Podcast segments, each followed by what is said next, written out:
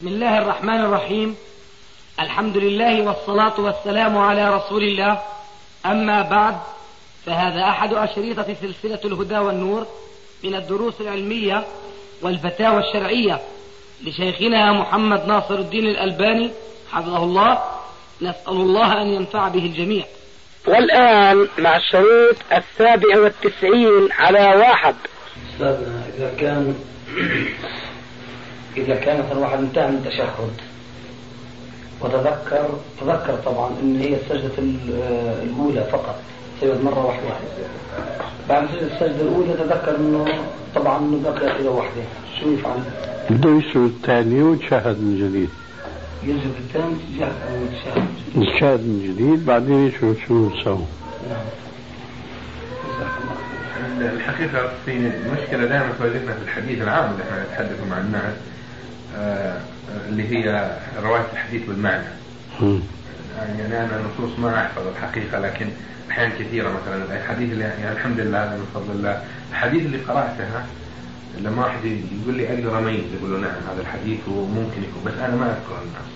فهل ممكن أنا أقول لأحد المعنى أو شبه المعنى أو شبه النص الحديث؟ إذا كنت أولا أه تفهم معنى الحديث. يعني مثلا رجل أعجمي لا يقال له نعم يجوز إلا إذا كان عالما باللغة العربية وأدابها. فكذلك الرجل العربي إذا كان متيقنا أن هذا الذي في باله من المعنى هو معنى الحديث فيقول معنى الحديث كذا ولا أذكر لفظه. فيجوز له ذلك بشرط أن يكون متيقنا أن هذا هو المعنى. وبيان أنه يرويه بالمعنى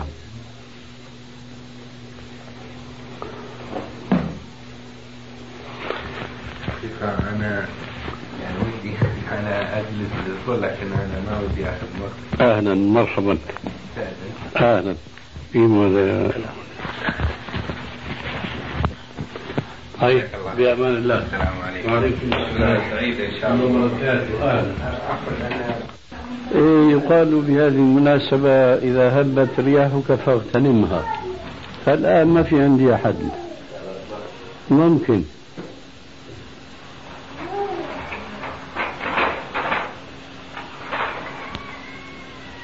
آه هي تسجل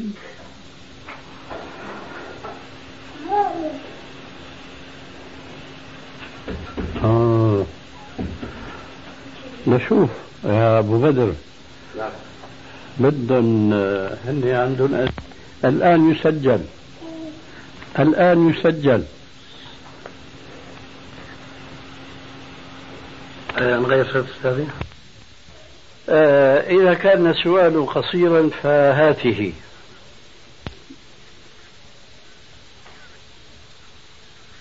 نعم.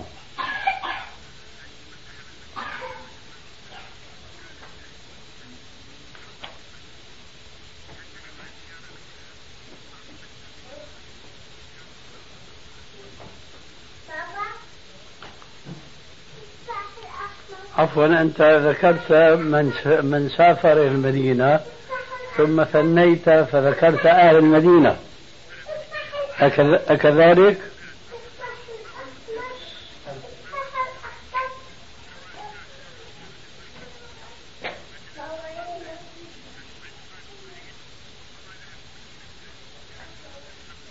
طيب.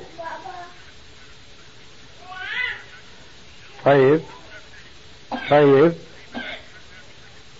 نعم طيب.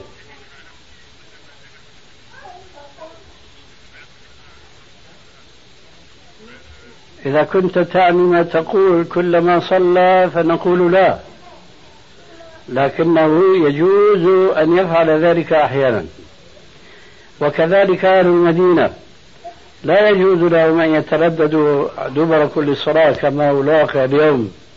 لأنهم في ذلك يتخذون قبره عليه السلام عيدا وقد جاءت أحاديث ثابتة في النهي عن اتخاذ قبره عيدا.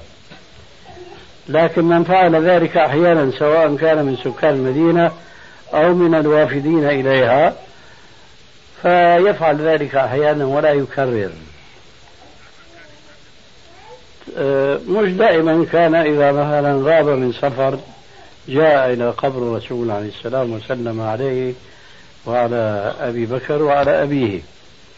أما أن يجعل ذلك ديدنه كما يفعل المبتدعة في هذا الزمان فحاشاه من مثل ذلك. بسم الله إخوة الإيمان والآن يتابع شيخنا الإجابة على أسئلة خاصة بالنساء من وراء حجاب. عبد الله بن سلطان. عبد الله بن سلطان. مسميه السؤال دعاء كنز العرش. عبد الله بن سلطان شخصية وهمية لا حقيقة لها. وبالتالي الدعاء المذكور أيضا لا أصل له في الشريعة. آه، هل يصل ثواب واهب القرآن لوالديه؟ أي الختمة. أي إيش؟ الختمة ختمة القرآن. ختمة القرآن. هل يصل ثواب واهب القرآن لوالديه؟ الذي أعتقده أن كل عمل صالح يصدر من ولد صالح يلحق ثوابه وأجره والدي هذا العامل العمل الصالح. هذا أمر متفق عليه بين العلماء فيما علمت وذلك لأدلة منها وأن ليس للإنسان إلا ما سعى وإذا ضم إلى الآية قوله عليه السلام أطيب الكسب كسب الرجل من عمل يده وإن أولادكم من كسبكم. فما دام أن الولد من كسب الوالدين فكل عمل صالح يعمله يعتبر من كسب الوالدين. إلا أنه يبدو لي من بعض الأحاديث التي جاءت صريحة في الصدقة مثلا أن أن الولد إذا نوى بعمله الصالح أبويه كان ذلك أنفع لهما مما لو لم ينوي وجاءهما أجر عمله كما يقال اليوم وعلى ما شرحت آنفا أوتوماتيكيا. سواء نوى أو ما نوى فالوالدان مأجوران لكن إذا خص الوالدين ونوى العمل الصالح لهما يكون ذلك أفضل لهما بإذن الله تعالى. نعم. كيفية سجود الشكر؟ هل يحتاج إلى تكبير وتسليم؟ وكم عدد السجدات؟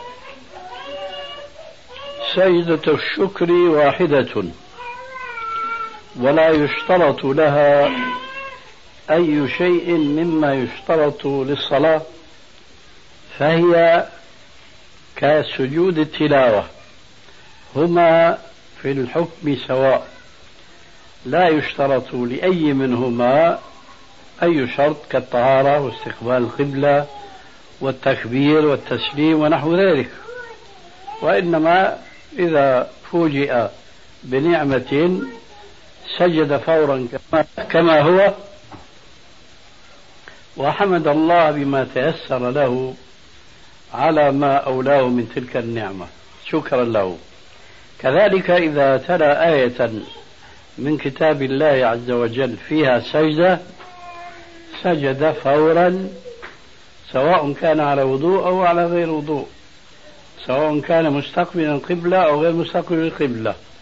دون تكبيرة إحرام ودون تشهد وسلام. نعم.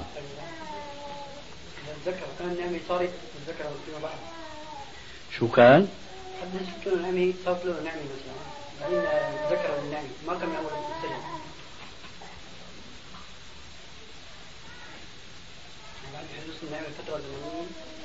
النعمة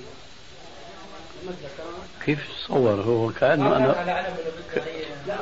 هيك أنا بتصور. أما قضية مو ذاكر النعمة مش معقول هذا.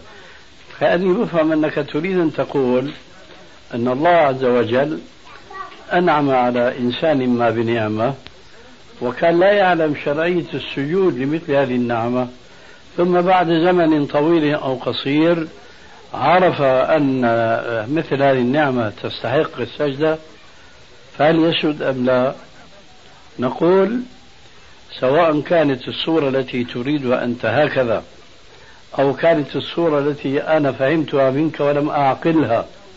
لأنه كل إنسان تأتيه نعمة ولا يذكرها. مش معقول هذا الشيء؟ ما يذكر أنه يسجد. هذا هو. هذا قد أجبتك. فهو لا يسجد لأن الأمر مضى وقته وزمنه. وإنما سجدة الشكر تكون حين يبشر بالنعمة.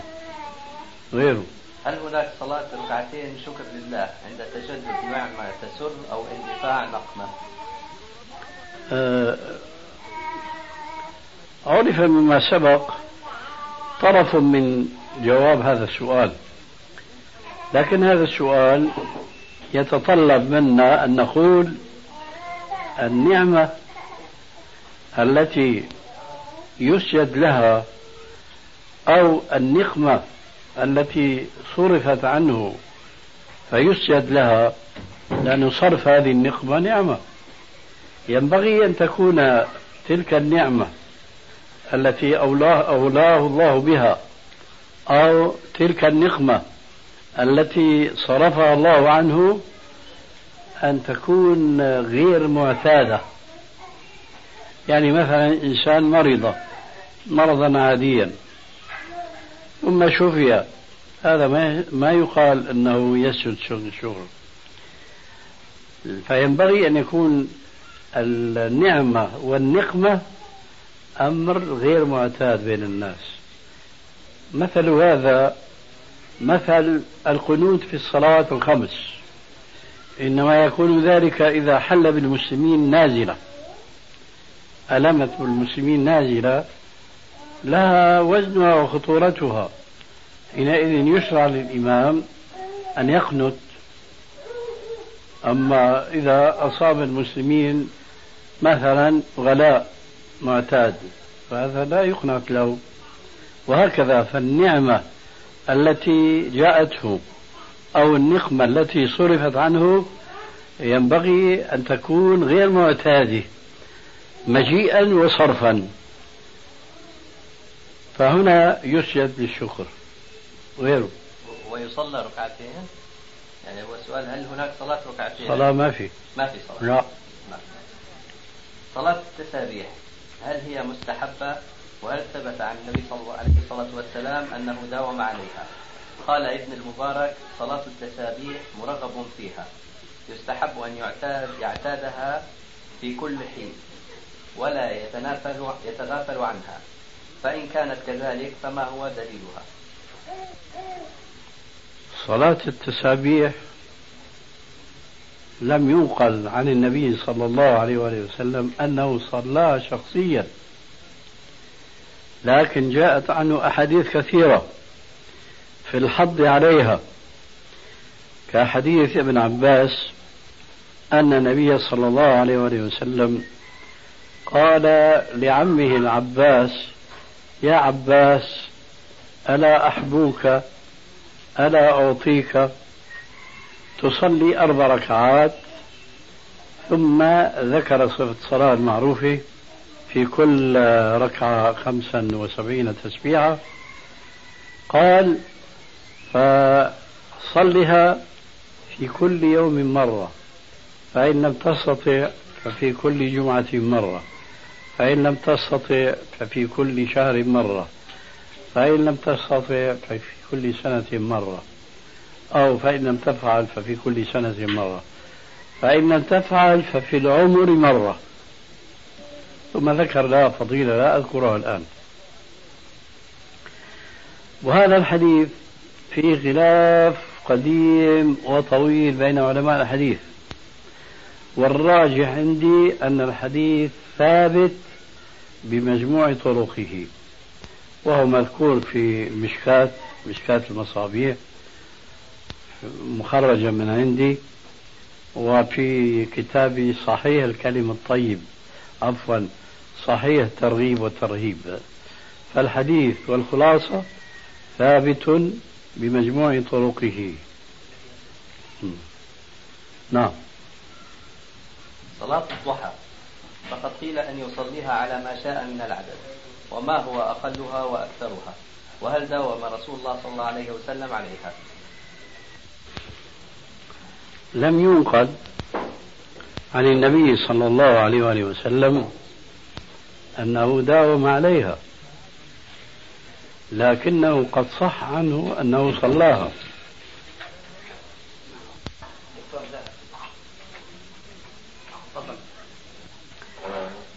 صلاة الضحى كما قلنا. لم ينقل عن النبي صلى الله عليه وآله وسلم أنه داوم عليها.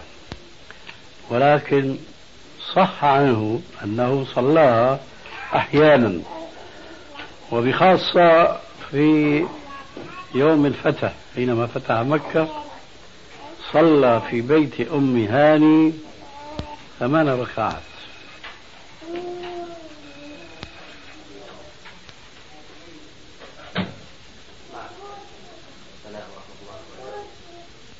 فالخلاصة أن الرسول عليه السلام صلى صلاة الضحى أحيانا.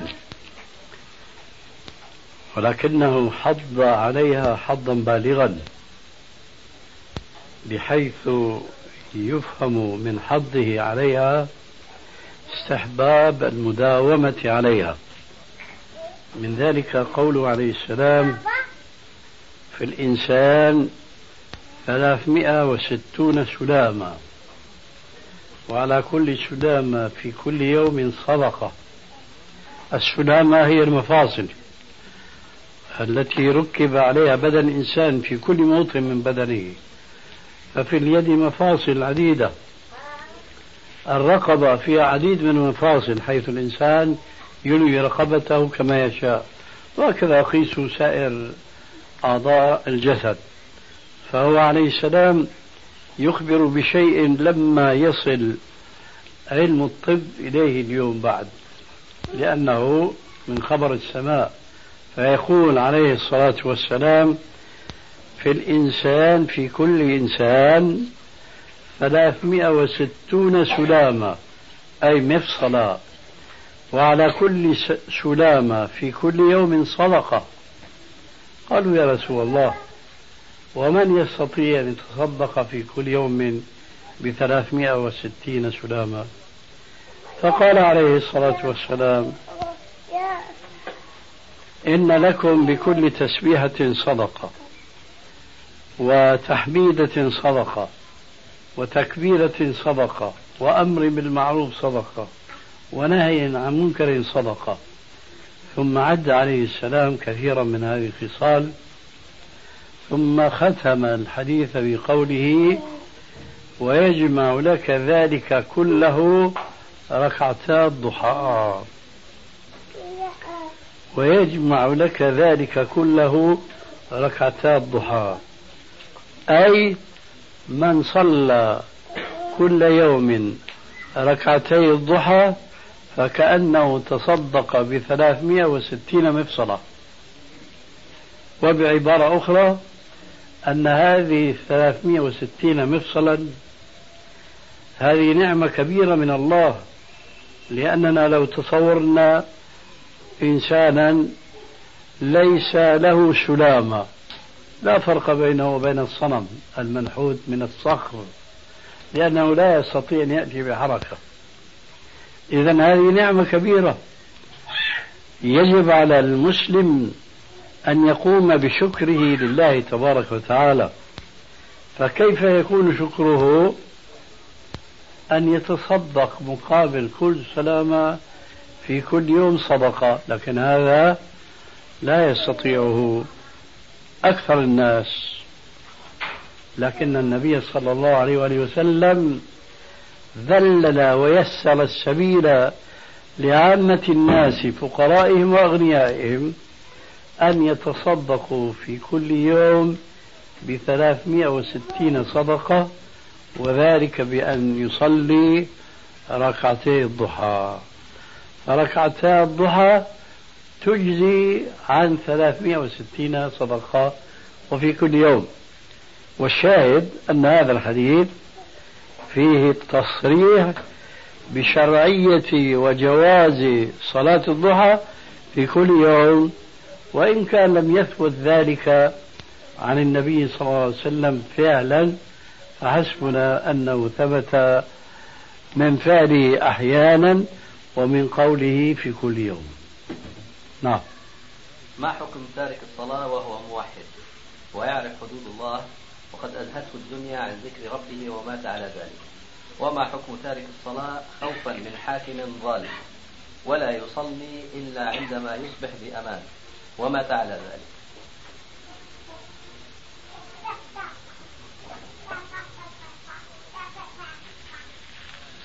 يصلي خوفا من الحاكم الظالم وحينما يكون في أمان لا يصلي. هو لا يصلي هو تارك صلاة خوفا من الحاكم الظالم ولا يصلي إلا يأمن الحاكم. كيف تارك صلاة خوفا من الحاكم تارك يعني لا يصلي خوفا من الحكام.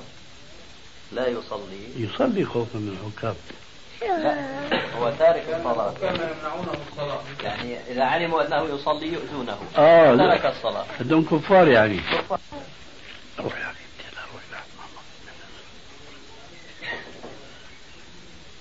والأول هو موحد يعرف حدود الله وقد ألهلت الدنيا عن ذكر ربه ومات على ذلك والثاني إيش الفرق بينه وبين الأول؟ يعني غير موحد؟ لا الثاني نفس الشيء لكن ترك ترك الصلاة خوفا من المهم أن المسلم إذا كان يشهد أن لا إله إلا الله وأن محمد رسول الله حقا ولكنه يرتكب كثيرا من المعاصي الكبائر أو الصغائر كأكل الربا مثلا والزنا ونحو ذلك ومن ذلك تركه للصلاة فهو إن فعل كل ذلك جحدا لحكم الله فيها فهو كافر مرتد. فمن جحد مثلا شرعية الصلاة فهو كافر. من جحد تحريم الربا والزنا والسرقة ونحو ذلك من المعاصي فهو كافر. لأن هذا الجحد يتعلق بالقلب وهو الكفر الاعتقادي. فحينئذ مثل هذا لا يكون مسلما إطلاقا. وعلى العكس من ذلك من كان مؤمنا بالله ورسوله وبكل ما جاء عنهما لكنه يواقع شيئا من تلك الكبائر فأمره إلى الله إن شاء عذبه وإن شاء غفر له. وحينئذ فالصورتان تعالجان بهذا الجواب. الكفر الذي يساوي الخروج عن الملة هو الكفر الاعتقادي. أما إذا كان هناك كفر عملي كترك الصلاة هذا لا يخرج صاحبه من الملة لأنه مؤمن بشرعيتها. فلا يكفر إلا إذا جحد شرعيتها. نعم. بعض الناس يضعون أموالهم التي هي حلال في البنوك خوفا عليها من السرقة ويأخذون فوائدها. وطبعا اختلط المال الحلال بالحرام. فهل نقبل دعوتهم لنا أم نرفض؟ وإن كانوا أقارب. فهل نصلهم وكيف تكون صلتنا معهم؟ يجب أن تكون صلة القريب. لذاك القريب الذي يتعامل بالربا صلة المسلم المشفق على أخيه المسلم. يتخوله دائما بالنصيحة والتذكير بعاقبة ما هم عليه كمثل قوله عليه السلام فيما يتعلق بالربا عاقبة الربا إلى قل وأنه لا ينبغي أن يغتروا لأن أموالهم الربوية تنمو وتربو لأن الله عز وجل الذي خلق البشر وخلق ما يعملون يقول يمحق الله الربا ويربي الصدقات. خلاف ما يتوهم هؤلاء المرابون. ينبغي هكذا أن يعامل هؤلاء بالنصح والموعظة. ولا ينبغي أن يبادر إلى مقاطعتهم وهجرهم لفساد المجتمع الذي نعيش فيه لأنك إن فتحت باب الهجر والمقاطعة فسوف لا يبقى حولك من الناس إلا القليل وحين ذاك يكون خيرا لك أن تعتزل الناس جميعا على رأس جبل. وقد قال عليه الصلاة والسلام المؤمن الذي يخالط الناس ويصبر على أذاهم خير من الذي لا يخالطهم ولا يصبر على أذاهم. ينبغي هذا المدعو إلى طعامهم أن يجد في نفسه حرجا من طعامهم ولكن في الوقت نفسه يتذكر هذا الذي نقوله من وجوب مواصلتهم وتذكيرهم بما هم فيه من المخالفة. فإذا كان كذلك فلا نرى في ذلك بأسا من أكل طعام هؤلاء أو استجاب دعوتهم. أما أن تستجاب دعوتهم دائما وأبدا ولا ينصح المستجيب لدعوتهم لهم بنصيحة فهذا هو النفاق وهذا هو الذي يكون عاقبة أمره أن يصاب المسلمون جميعا بعقاب من ربهم بسبب تركهم الأمر المعروف والنهي عن المنكر. غيره. هناك بعض النصرانيات ممن يجاورننا ويودوننا ويقدمون لنا عون. ولا أبالغ إن قلت بأنهن يعرفن بحسن خلقهن ومكارم أخلاقهن. أكثر من بعض المسلمات المصليات. ويقومون على خدمتنا ولا يتدخلون بأمور ديننا. ويحترموننا مثل ما يحترمون راهباتهم. طبعا هذا رأيهم فينا. هل هناك مانع من معاملتهم بالحسنى؟ وجزاكم الله خيرا. لا مانع من معاملة أهل الكتاب الذين يعيشون معنا وبين ظهرانينا بشرط أن لا نخالف شريعة ربنا من أجلهم. من ذلك مثلا مما يخفى على كثير من المسلمين أو المسلمات الذين يجاورهم مثل هؤلاء النصارى. فلا يجوز لهؤلاء المسلمين بحكم ما سبق من مثل الثناء على معاملتهم لا يجوز لهؤلاء المسلمين مقابل ذلك مخالطتهم في أعيادهم. وتهنئتهم بأعيادهم ومبادرتهم بسلامنا الإسلامي. السلام. أن أن إيه؟ أن تقسطوا إليهم. إن الله يحب المقسطين. في كلمة ذهبت عن بالي. لا ينهاكم الله عن الذين لم يقاتلوكم في الدين ولم يخرجوا. أن تبروهم. وتقسطوا إليهم إن الله يحب المقسطين. عليكم السلام ورحمة الله وبركاته. هذا النص صريح في القرآن. لكن هذا البر الذي يقدم إليهم والقسط والعدل الذي يعملون به يجب أن لا يقترن معه مخالفة من المسلم لدينه. مثلا قد تدخل النصرانية بيت المسلمة. وهي في بيتها متعرية لأنه لا يوجد هناك رجل غريب عنها. فتظهر هذه المرأة المسلمة أمام هذه النصرانية كما تظهر أمام محارمها أمام أختها وأبيها وأخيها أي بادية الذراعين مكشوفة الساقين. هذا لا يجوز في الإسلام لأن هذه المرأة الكافرة كالرجل الكافر أو المسلم بالنسبة للمرأة المسلمة. فعورة المرأة المسلمة بالنسبة للمرأة الكافرة كعورتها بالنسبة للرجل المسلم. كلها عورة إلا الوجه والكفين.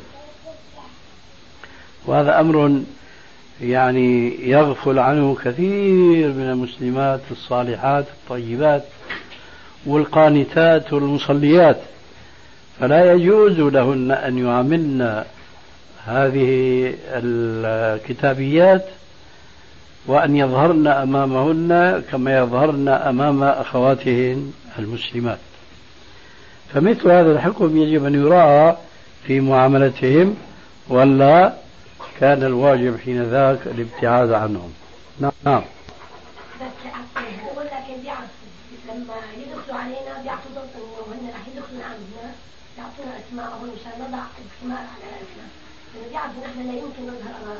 نحن امام نحن بهالوضع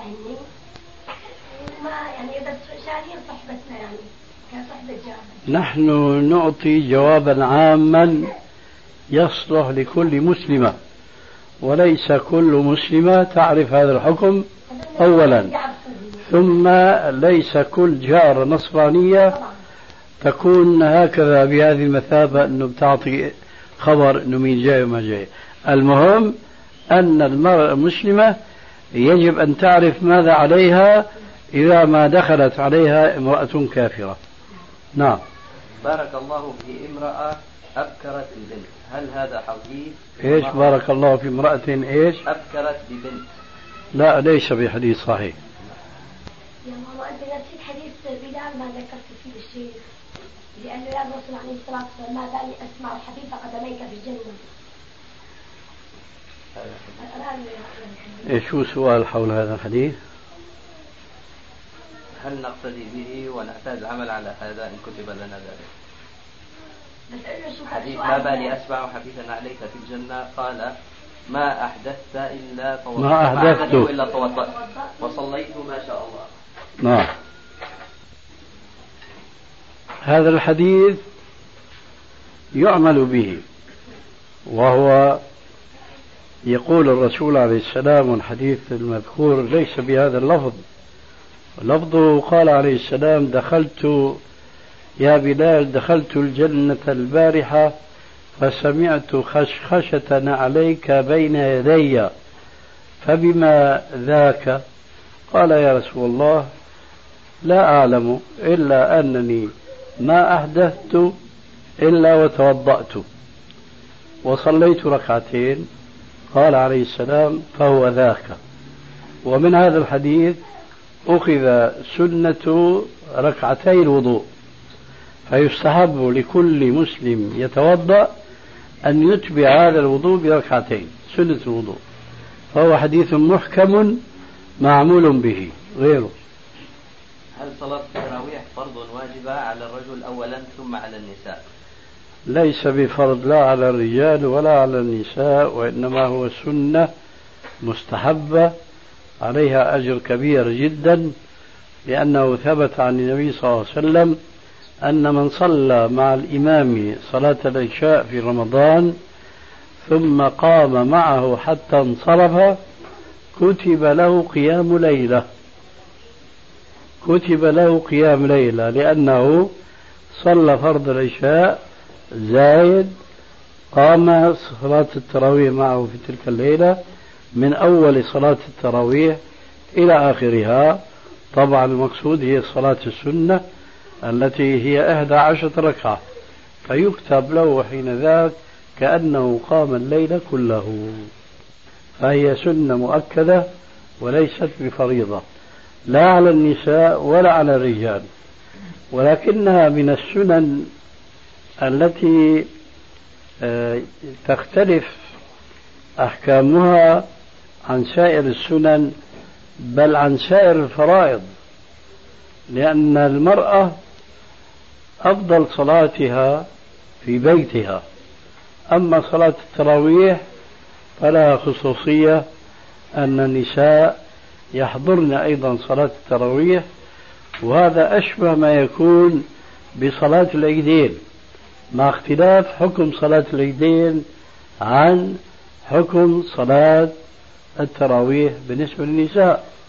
فحكم صلاة العيدين واجب على كل امرأة بالغة راشدة أما صلاة التراويح فكما علمتم ليست بواجبة. لكن يستحب للنساء أن يحضرن مساجد المسلمين في قيام رمضان خلافا للفرائض فضلا عن النوافل فبيوتهن خير لهن. نعم. إلى أي وقت يسمح إقامة صلاة العشاء؟ إلى نصف الليل حيث جاء الحديث في ذلك صريحا في صحيح مسلم من حديث عبد الله بن عمرو بن العاص قال قال رسول الله صلى الله عليه وآله وسلم ووقت صلاة العشاء إلى نصف الليل وليس إلى مطلع الفجر الصادق. هذا لا دليل عليه وإن كان يقول به بعض الأئمة لأنه بل هو مخالف لهذا الحديث الصحيح. ووقت صلاة العشاء إلى نصف الليل. نعم. إذا عطس الإنسان وهو في أثناء الصلاة هل يجوز أن نقول الحمد لله أثناء الصلاة؟ إذا كان مقتديا وراء الإمام في الصلاة الجهرية فلا يجوز قولا واحدا. أما إذا كان في الصلاة السرية أو كان يصلي لوحده. فعطس ولم يكن عطاس في أثناء قراءته للقرآن فيجوز أن يحمد الله. أما في أثناء القراءة فلا ينبغي أن يدخل في كلام الله ما ليس منه.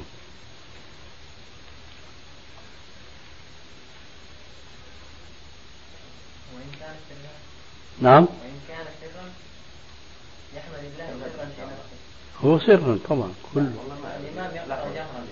لا لا. جهرا ينبغي أن ينصت فلا يقول شيئا. نعم. طيب طيب. عندكم شيء؟ لا هون عم نسأل إخواننا الحاضرين هنا. أنتم النساء أخذتوا حظكم. تفضل إذا وجدت هاي يرتكبون محرم مثلا يلعبون الورق أو يلعبون الشطرنج. فهل يجوز أن تسلم عليهم وأنت مار بهم؟ لا. لا يجوز. تفضل.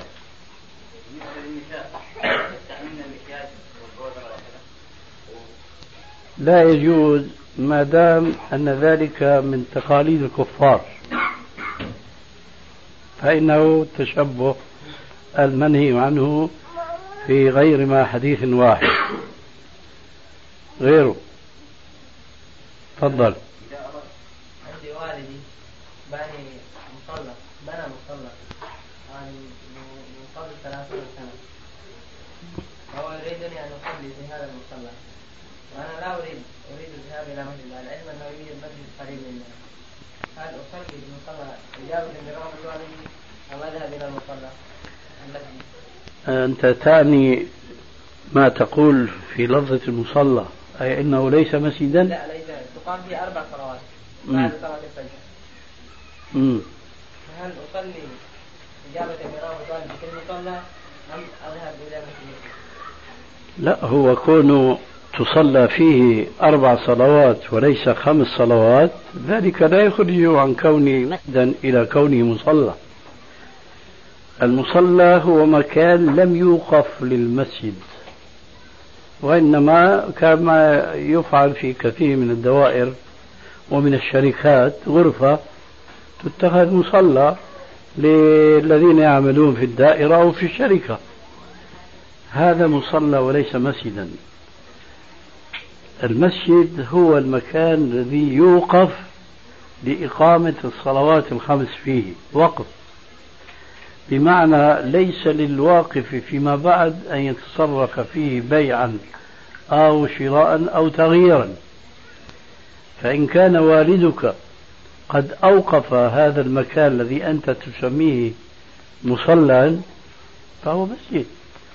وكون لا يصلي فيه الناس آه، صلاة من الصلوات الخمس لا يخرجه عن كونه مسجدا. إن كان قد أوقفه مسجدا. فأنت قل لي هل أوقفه؟ هو منزل كبير. نعم. وهذا المنزل في وقت مبني غرفة. فكان في يجوا ناس كثيرة من السوق من الجيران يأتون يصلون في هذا المكان. وهذا البيت المنزل وقف أصلا. أصل وقف. أيوة المنزل بنفسه. وهذا المصلى داخل المنزل. في حوش في نفس الحوش حق المنزل هذا يعني المسجد كامله مع المسجد مع المصلى هذا وقفا لله تعالى. هاي. فهل يعتبر مسجدا يصلي فيه أم أذهب إلى المسجد؟ أيضا لنحرر القول في هذا هل هو مسجد أم مصلى؟ هل هذا الوقف ممن أوقف هذا الوقف؟ هو أوقفه لوجه الله تعالى. طيب لما أوقفه أوقف هذا المكان آه، يعني عفوا أوقفه لوجه الله تعالى فماذا يفعل بهذا المنزل الكبير؟ ليسكن فيها الناس الفقراء. ناس فقراء والمساكين طيب. حينما أوقفه للفقراء والمساكين يسكنون فيه هل كان من جملة هذا الوقف هذا الذي تسميه أنت بالمصلى؟ أيوة أنت بس أعطيني جواب الكلام. أنا بقول يوم أوقف هذا المنزل الكبير وفيه هذا المكان الذي أنت تسميه مصلى. فهل لما أوقف هذا المنزل الكبير أوقفه للفقراء والمساكين كما تقول؟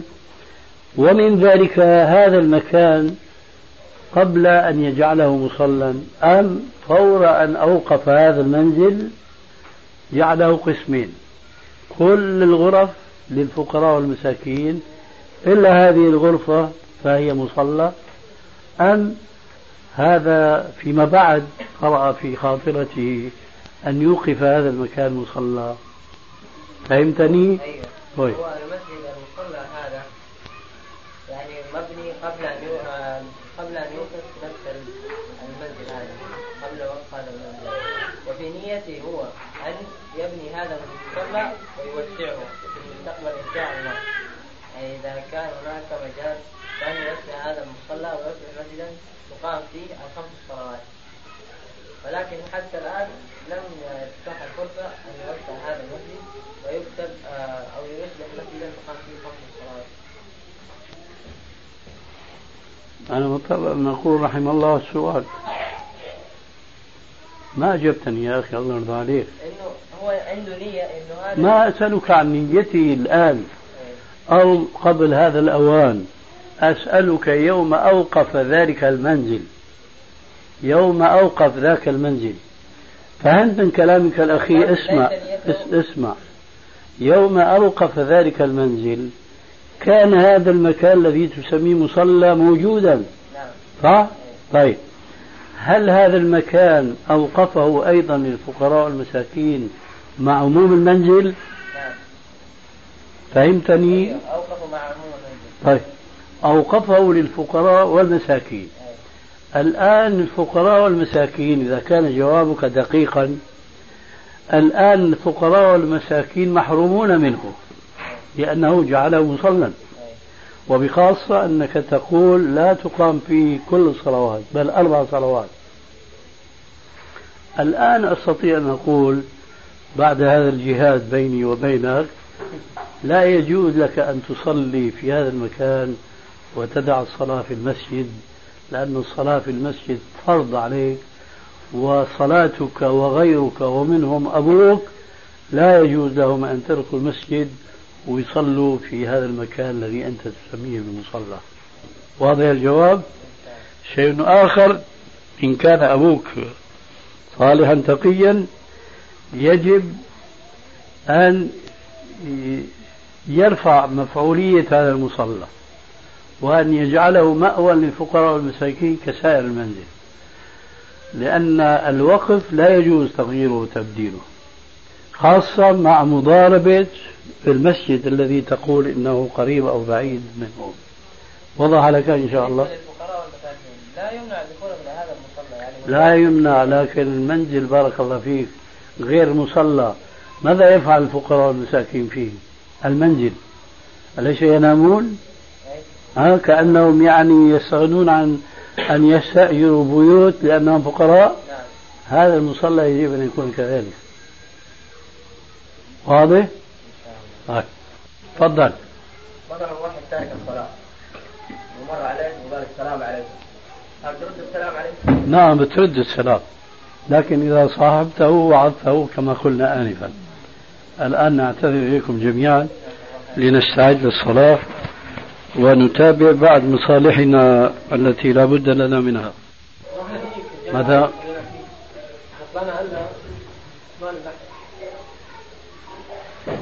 الماء منذ الصباح هنا مقطوع ما في ماء